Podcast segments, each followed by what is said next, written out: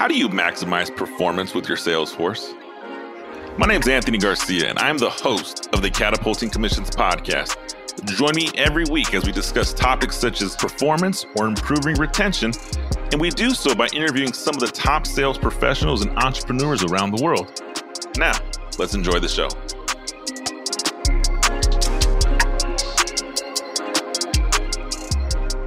Catapulting Commissions family, welcome back. Incredibly excited to have you this week. Now, let me tell you a little bit about my guest, and then I'm going to tell you why I'm excited to have this conversation.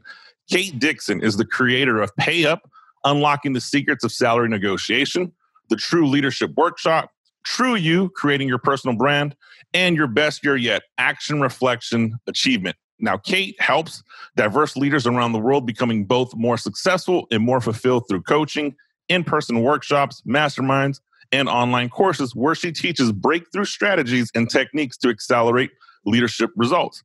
Kate has spent the past 25 years working for and consulting with leaders for profit companies, including Nike, Intel, American Express, Opal, Quantum, Air Liquide, Kaiser Permanente, and Macari, as well as nonprofits like DePaul Industries, Period, the Learning Policy Institute, and the Nike Community Impact Fund.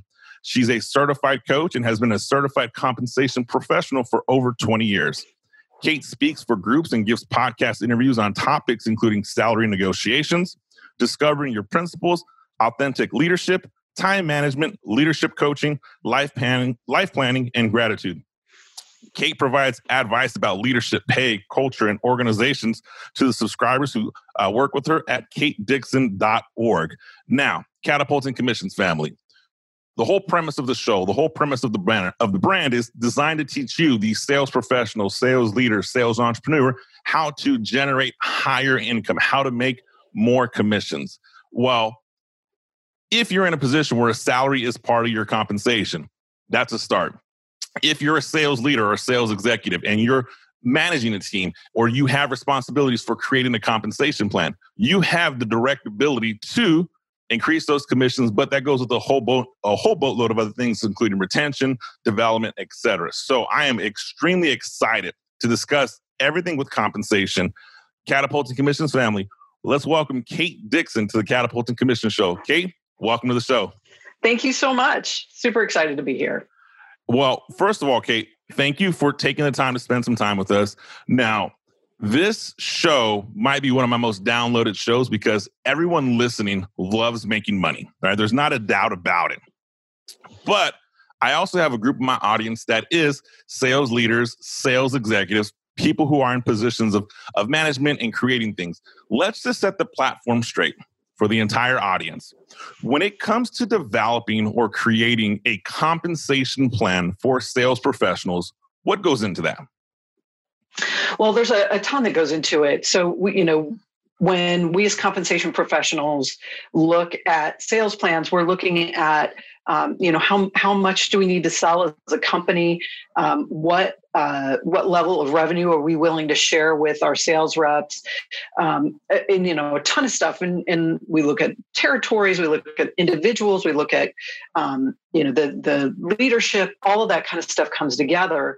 Um, but you know basically most commission plans or sales plans have um, you know a few things in common so um, there's the mix so how much base pay versus how much commission. So that's one of the things that we um, we talk about. And you know the the mix depends on the type of sale. So if it's like a, a you know commodity kind of an issue short um, sales cycle it tends to be higher commission. And if it's a, a longer sales cycle, um, relationship based stuff like that, we, we tend to see a, a lower mix. So that might be more like a, an 80 20 or 70 30 versus, you know, uh, a 60 40 or even straight commission for these um, shorter uh, time cycles. So, so the mix. Then we have kind of the design of the plan itself. We've got all these other things that come into play. Um, what do you want to start on first? So let's let's talk a little bit here on that base pay versus commission. So we talked mm-hmm. about the long cycle versus the short cycle. Now, one of the things that sales leaders get challenged with, right, is that ideal mix? Like everybody wants to have a high, I mean, ideally, right? Full transparency. If I'm negotiating, I want the highest base salary and I want the highest commission structure possible. Now, that's not always the case. If we're in these long sales cycle where let's talk complex sales, medical sales, enterprise sales, software sales, where that relationship is of value. What is the ideal percentage mix? Is there is there a metric that is, hey, this is the amount of salary, this is the amount of variable comp, and how do you how do you account for that variable comp? Well, you know, I think I think everything is, you know, custom to to an organization. What I've seen work really well in these kinds of sales has been more of that 80-20 mix. But, you know, again, it really can depend how how much impact will uh, the salesperson have on the sale itself, right?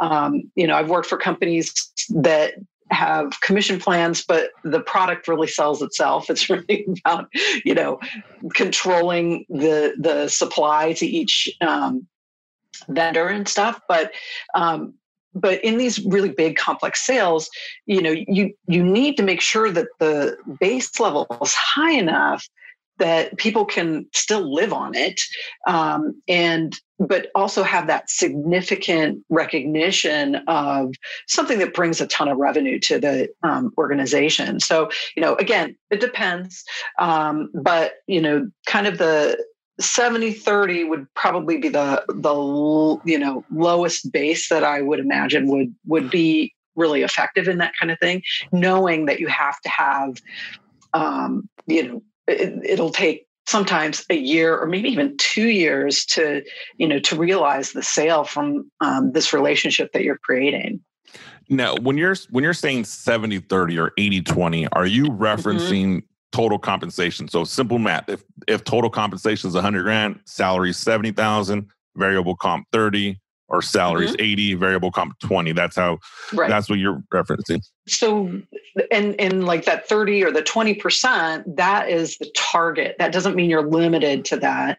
Um, and most sales plans have you know uh, excellence pay that would be you know twice that or three times that um, depending on um, how the the plan's designed. Yeah so, what is the objective of that base pay? Right. I know. I know you mentioned earlier that base pay is designed to, you know, cover cover the necessities of life. But in yeah. designing these compounds, how much thought goes to that base pay for retention, and how much thought in that base pay goes to, let's say, a cost of living adjustment? Right.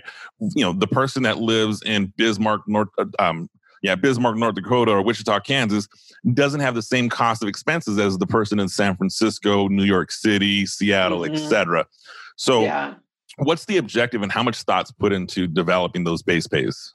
Well, I think that it really depends on, um, you know, again, on the type of sale and stuff like that. But um, and whether or not the um, the sales rep has control over where they live, because some, you know, some people can live wherever they want and do their sales from you know from wichita or from la right? And those are very different um, cost of labor markets.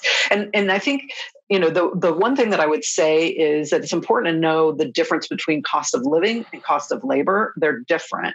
Um, and when we think about designing compensation plans we're really looking at the cost of labor. That means how much does it cost to hire somebody in that area right um, and that could be different than the cost of living. So um, I love to use San Francisco and New York as kind of examples. They're they're super duper high cost of living areas, and they also do have higher cost of labor, but it's not really enough to offset the entire cost of living, right? And and um, you know to compare some West Coast cities that you know, um, San Diego and Portland, Oregon, they have a cost of labor that's pretty much the same. It's about 106% of the national average.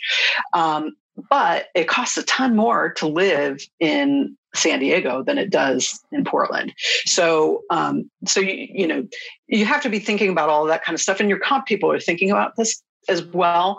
But um, in terms of how it relates to the commission itself, um, you know again the way that i've done it in the past is that the you know the mix is really uh, based on um, kind of a national average kind of a thing. Um, but there might be uh, offsets like um, cost of labor adjustments or uh, a geographic differential that would be applied to people who are in cost of labor areas that are much higher, right? So in in identifying that cost of living, cost of labor, and, and accounting for that base that base pay, right? I I feel or I I believe in, and this is my experience. I've worked for sales companies that have these large variable comps, right? They're very attractive, right? I mean, it's it's um, it's it's it's to a point of saying I can come and attract you for a eighty thousand dollars salary, but I have two hundred thousand dollars in variable comp. Mm-hmm. Versus the company that has a hundred and twenty thousand dollars salary, but only 30,000 in variable comp. And I use these numbers because mm-hmm. these are some of the numbers that um, that people who work with me, people who listen to the show, I, I have a, a mix of people who are highly compensated, yeah. but a lot of it's driven from that variable comp. Yeah. Is, is that variable comp driven off of uh, forecasted growth numbers? Is that variable comp driven off of P&L? Is there, when you're designing these compensations, and we're talking from the company standpoint, is there a budget you're saying we can't go over this, or is there a budget and then a little gray area above? So um, I've typically worked really closely with the head of sales and the finance folks to design these things. So, um, for instance, um, I had a uh, sales plan one time that people were really frustrated because um, the company was losing money. Um, and it was a, a, very small margin business. So um, super transactional, super commodity. Um, needed high volumes to produce money. Um, and the the sales plan was based solely on volume and had nothing to do with profitability. And so, you know, the sales reps are like, okay, volume, I can do volume. I'm just going to cut the cost. Well, then every sale was costing the company money. So, um, so again, to, in order to, to drive the right behaviors in the sales reps and to drive the right outcomes from a revenue and profit perspective um, you know that partnership just has to exist um, really well because you know you can forecast okay if this is the total um, revenue that we're going to get what doesn't make sense um, for paying in commission? And and we look at a number of different performance levels. So um, i'm sure you're f- familiar with like the threshold target excellence mm-hmm. um, concept. And when we do this we we um, model things based on 95% of people are going to hit that threshold level so they're going to make at least that amount and and when a threshold a threshold means basically that you're not going to get paid any commission unless you make that threshold number, right? So we th- we're, we're going to project that 95% of the people are going to make that. Um, then we look at target, which is basically what we think people are going to make. It's a little bit of a stretch goal, but you know we expect between 60 and 80% of people to, to actually meet their targets.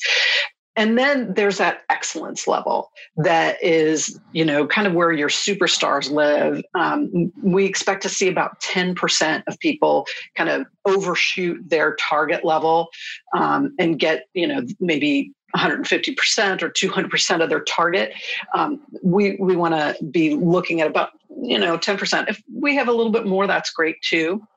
But we look at um, what is the um, the profitability to the company at each of those levels, expecting a performance spread in the entire sales group, you know, of that 95, 60, 70, 10% kind of thing. Does that make so, sense? Makes it makes total sense. So in this threshold target excellence uh, discussion, is the argument for threshold. And I, and I know I, i've had this discussion with sales professionals that say hey i've you know i manage a territory that generates a million dollars right? My name's associated to this territory. It does a million dollars because i'm here. In compensation is that is that are those funds allocated through uh, a salary? Are those funds allocated through the variable comp saying, you know, 95% of the people are going to hit this threshold, whatever the threshold may be. Let's say it's to do the same revenue you did in the previous year, to do 80% of the revenue, or whatever that number is. Is that compensation pulled from the salary or is that part of that variable comp discussion?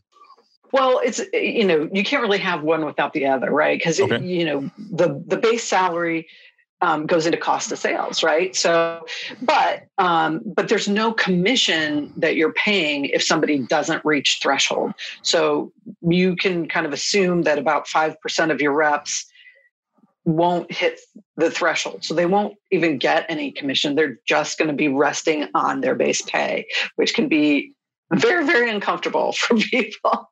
Um, so does that answer your question? Absolutely. That and that's that's exactly what I was looking for because there is that group, that five percent that doesn't hit threshold. Um, there is a group of sales professionals, and and being in position of sales leadership, I've I've been in that role where hey, this person may not be working out anymore. They're not hitting their metrics. They're not motivated. Mm-hmm. The the time for them to work with this company is coming to a conclusion. So usually miss, missing that metric or missing that threshold helps that that process. They typically say, "I'm going to leave yeah. because I can't make money here," and sometimes it's a, it's a mutually benefit. Uh, it's a mutual uh, benefit to both parties involved. So that does right. answer the question. Hey, I wanted to take a quick minute and interrupt this episode for a second. I hope you're enjoying what you've heard thus far. Are you a sales professional, or do you manage a team of sales professionals? I imagine you know someone who struggles with complacency. I'm talking about the sales rep who has all the tools to be a top performer, but just can't seem to get past the mental hurdle that is holding them back. I completely understand and I relate with you. That is why I've created a detailed approach on how to get out of this stage of complacency and put yourself in position to achieve your next sales goal. Be sure to visit my website, catapultingcommissions.com. Once there, you can find the link to pick up a copy of my international best selling book, Catapulting Commissions. Now, let's get back to our show. Let's jump on the opposite side of that spectrum. Yeah. In that I love the opposite side. we all do. Catapulting commissions. We live in the opposite side. So yes. when I'm planning or creating a comp plan, one of the things that and this is uh you know this really is is a, is a question that I don't have an answer to and I've always wondered myself. When we're forecasting that compensation for that area of excellence, mm-hmm. are we saying, hey, there's going to be a 10%, 5%, 15%, whatever of, of those of you that work in the sales force that are going to blow out your number. You make it very challenging and difficult to predict a true budget for compensation. You know, no matter how much we give you a wiggle room, you are going to have top performers that just seem to explode, right? That's what sales mm-hmm. is, right? We want those yeah. people.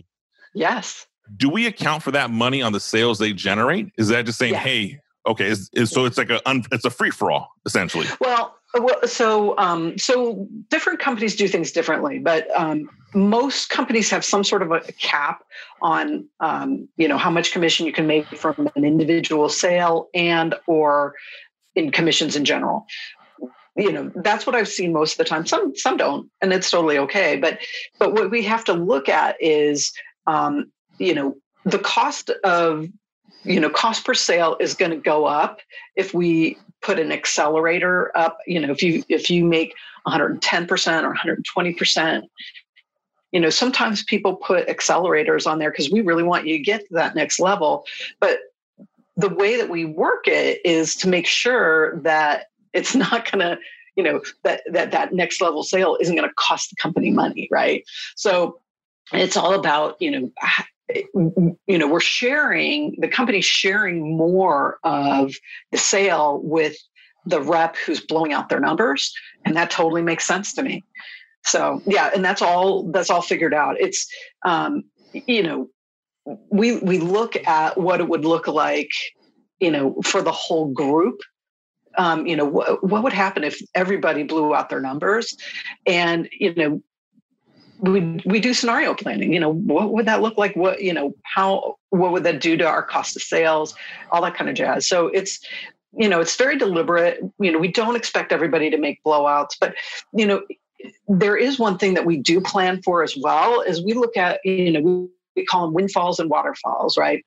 And um and so sometimes you know there's going to be uh, something that's outside of the sales rep's control that um, gives them a gigantic sale that is amazing that they didn't really have anything to do with, right?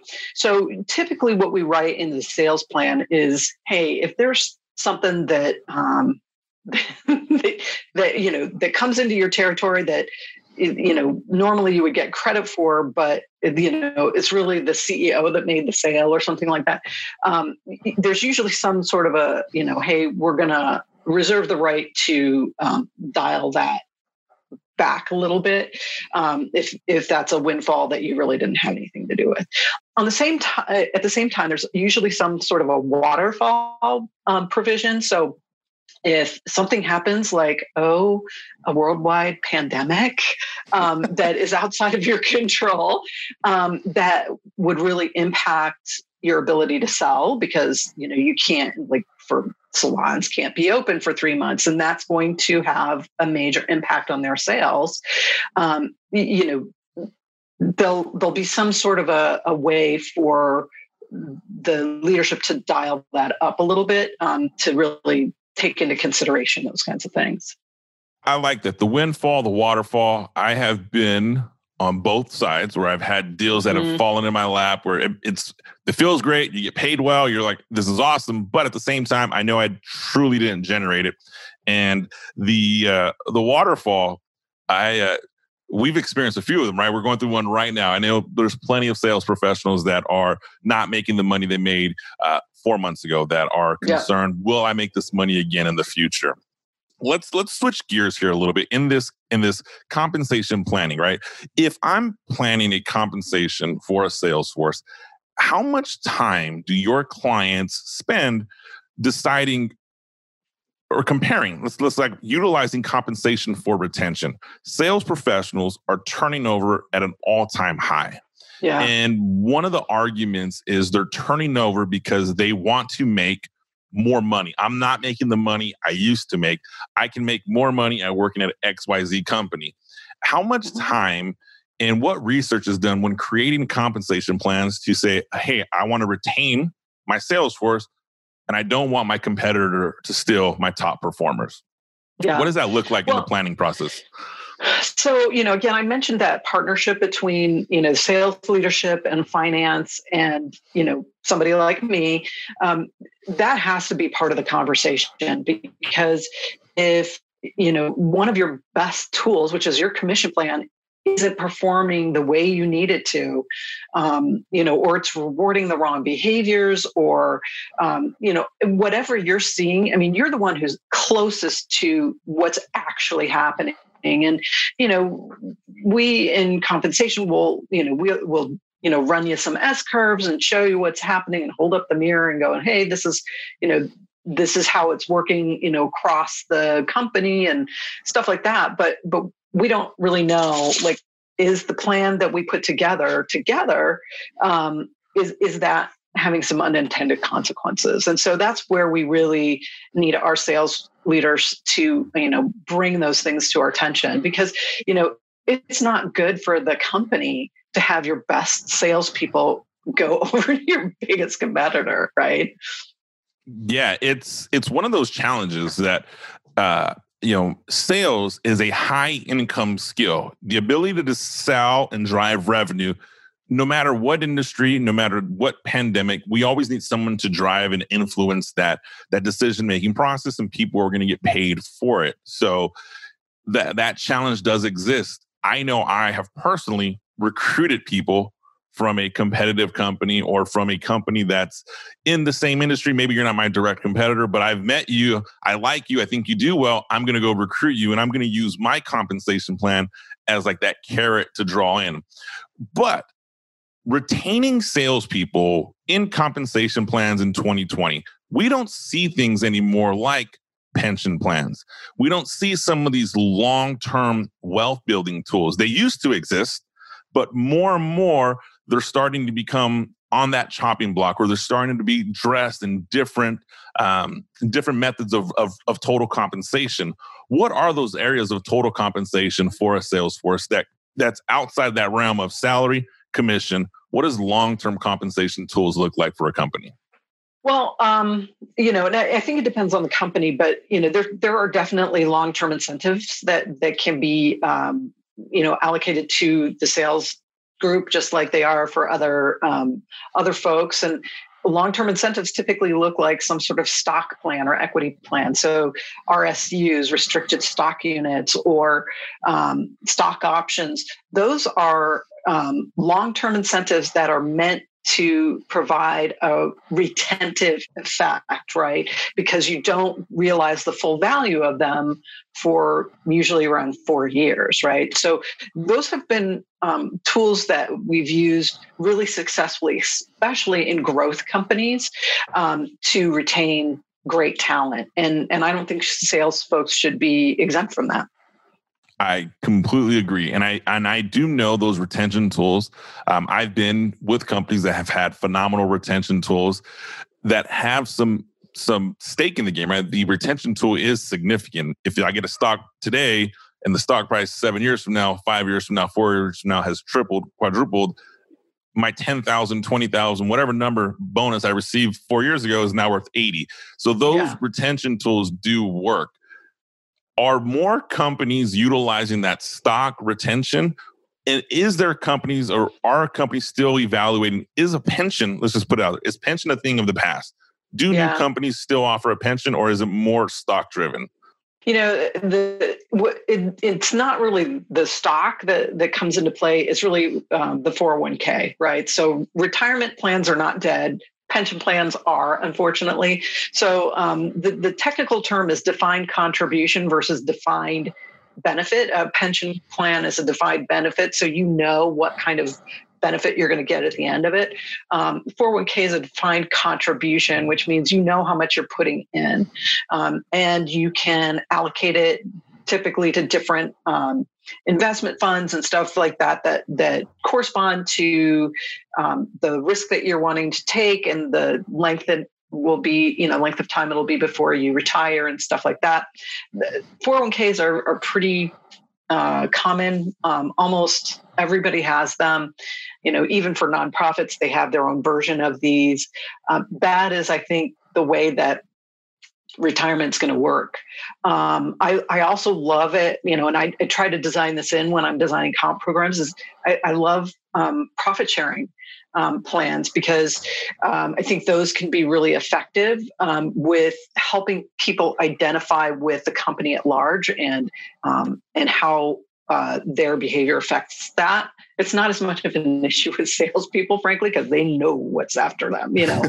um, so but but I, I love that as an additional tool, additional lever, um, and a lot of the larger companies do it. It's you know again not huge. Most of them are you know three to five percent, but that adding that additional amount to you know the 401k that you're already saving can be um, pretty nice. Is profit sharing more effective in smaller startup companies as opposed to some of these large conglomerates that have 30,000, 50,000, 80,000 employees. Is it more attractive smaller? Is it more attractive larger? What is, you know, do you have a preference or is it just it's a it's a tool we utilize when appropriate? Well, I think it is a tool we use when it's appropriate, but I um, I think that it's uh, because the revenue tends to be a little bit more stable uh, at larger companies, it tends to be something that people can count on from year to year. Whereas you know, some of the smaller companies, it's like, oh, yay, we made a profit. Oh, we didn't quite make a profit this year. You know, so it, it you know, if you have really uh, revenue that goes all over the place, then it can be a little bit more of a challenge. Fair enough. Last question here before I switch gears on you completely. What are the mistakes? Right? What are the top one, two mistakes that companies make when crafting and creating compensation plans to attract and retain sales professionals? Um, I think the number one is the the thing that we were talking about earlier. If you don't have a really great um, partnership with your HR people and your sales leadership and your finance folks, it's doomed. Um, you just can't you can't create something that meets the needs of your sales force without including all three of these groups. I think another thing is that sometimes people don't do a great job of really understanding the unintended consequences of a plan that they design. So um, that is one thing that I think you know your, your sales leadership can help you um, spot things that might not be obvious, um, but uh, you know really making sure that they're not unintended consequences like that story I was telling you about. You know, every sale costs the company money. Um, you know, I think that those are the things, two things. You know, that partnership and really nailing down your unintended consequences. I like what you said there. Those uh, that partnership is key, but those unintended consequences. If you're a sales leader, if you're a manager, if you're an executive, a VP, it is your job to say, hey, here's some of the consequences with this comp plan. And sometimes they're they're not intentional, but the the impact is so detrimental to the company that if you don't speak up, you're not doing your company, you're not doing your team, you are not doing your job essentially. Your job is to bring areas that are going to cause problems down the road. So I really appreciate you sharing that insight, Kate. Hold up let me cut this off for a second. Catapulting Commissions family, thank you for listening to this episode with Kate Dixon, compensation expert. Now, you just heard so much about building a compensation plan from the standpoint of leadership, from the standpoint of the company, from the standpoint of a small business. Be sure you click subscribe and join me next week because next week we're going to talk to Kate about how do you have that discussion when you're the sales professional and you're looking at ways to negotiate your own compensation. You want to go to your company and ask for more money or higher dollars or bigger commission, etc. We're going to dive into that with Kate Dixon next week, so be sure to click subscribe and I'll see you next week.